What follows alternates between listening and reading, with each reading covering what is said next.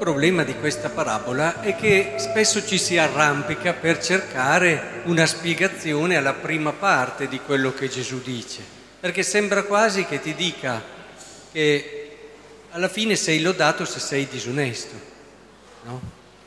Questo servo è stato disonesto due volte verso il suo padrone. La prima perché nell'amministrazione traeva degli vantaggi per sé e la seconda perché una volta che è stato scoperto ha abbattuto i crediti del padrone pensando a sempre a sé e ad essere accolto bene dalle persone nella necessità.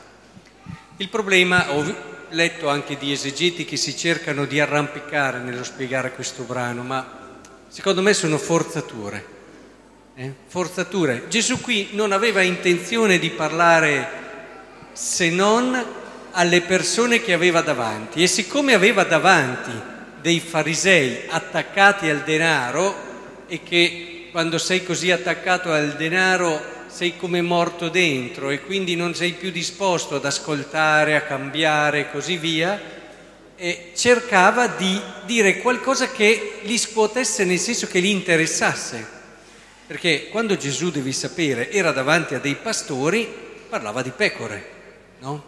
È normale, perché se tu parli di pecore Ecco che il pastore subito comincia a dire, oh però, cento pecore ne perde una, questo valore, quell'altro, li rendi più partecipi. È chiaro che se si metteva a, pagare, a parlare di maiali o di mucche erano meno interessati. Però l'insegnamento non erano le pecore. Eh? È inutile che andiamo a cercare cosa vuol dire le pecore, forse la pecora, no, non c'entra niente. Quello lì serviva per dare un altro insegnamento. Allora in questo caso è la stessa cosa. La prima parte serve per coinvolgere un attimo i suoi ascoltatori, mentre il vero insegnamento arriva nel momento in cui dice ebbene io vi dico, che è un'espressione classica nella Bibbia per dire adesso inizio a dire la cosa importante, come nell'Antico Testamento spesso anche oracolo del Signore, oppure tornando a Gesù vi è stato detto ma adesso io vi dico. Eh? Quante volte nel Vangelo? Per dire adesso state attenti perché qui c'è l'insegnamento, tutto il resto ha preparato solo questo momento. E allora, arrivando qui, adesso io vi dico, ecco, dice, fatevi degli amici con la ricchezza disonesta perché quando questa verrà a mancare essi vi accolgano nelle dimore eterne. Importante semplice ma decisivo questo insegnamento. Dice, avete tanti doni, no ragazzi? Poi i vostri educatori ce ne hanno. E questi doni però, cosa dovete farne? Li dovete tenere per voi? Li dovete tenere per quello che sono i vostri interessi? No. Se poi andiamo con i grandi, i grandi hanno anche dei beni materiali, i giovani ne hanno pochi. Quindi tutto, beni materiali, qualità, sono tutte la vostra ricchezza. Cosa vi servono?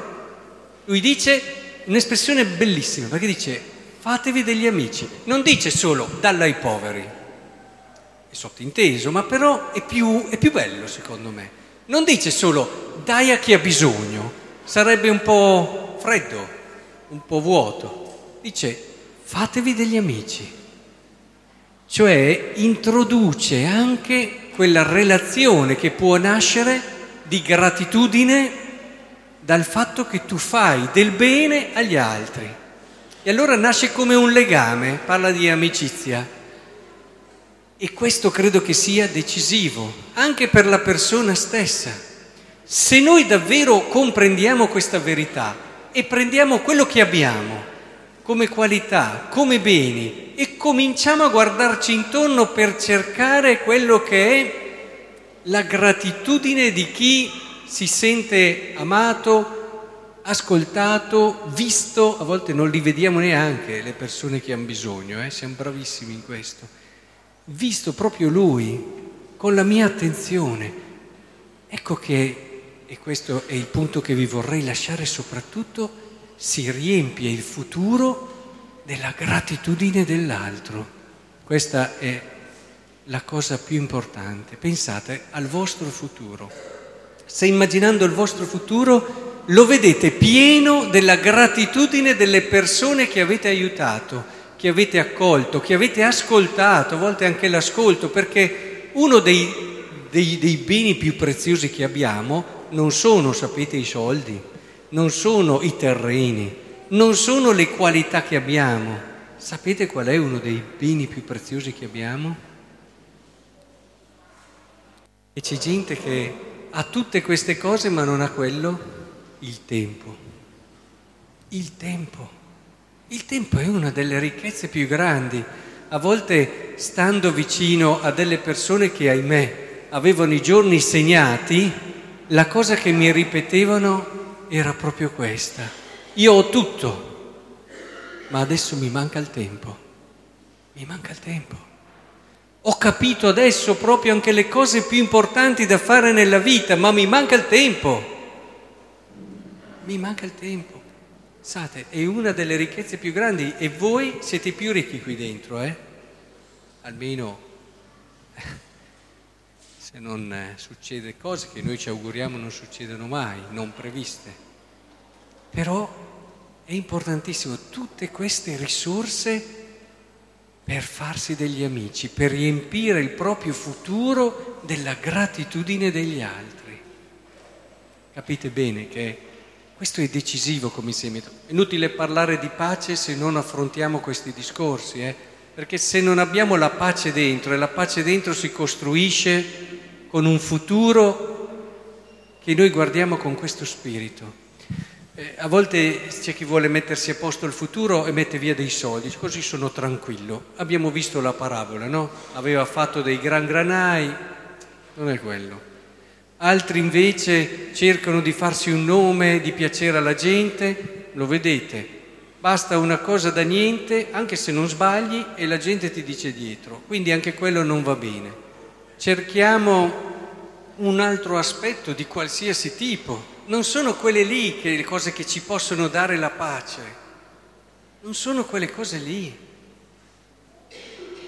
Se invece pensando a quelli che sono i giorni a venire, li vedete pieni della gratitudine delle persone che avete dato, fatto sorridere, a cui avete dato gioia, che avete ascoltato, che avete consolato, che avete amato, per le quali vi siete dati, Beh, è un modo diverso di vivere, avete molta più libertà, serenità, anche di perdonare le persone, anche di non prendervela se vi fanno un torto. Andate avanti con quella serenità propria di chi guardando avanti ha questa fiducia. Per questo vi dico, siamo saggi e questo, dice Gesù, deve diventare uno stile di vita, perché dice chi è fedele in cose di poco conto è fedele anche in cose importanti chi disonesto in cose di poco conto è disonesto anche in cose importanti. Cioè, non è che, vabbè, per stavolta, no, è uno stile di vita, è uno stile di vita che ti caratterizza in tutto quello che fai. O ami te stesso e pensi a te stesso e alla fine non sarai felice, questo è sicuro, oppure apri quello che sei, le tue risorse e i tuoi doni a quelli che diventeranno poi i tuoi amici.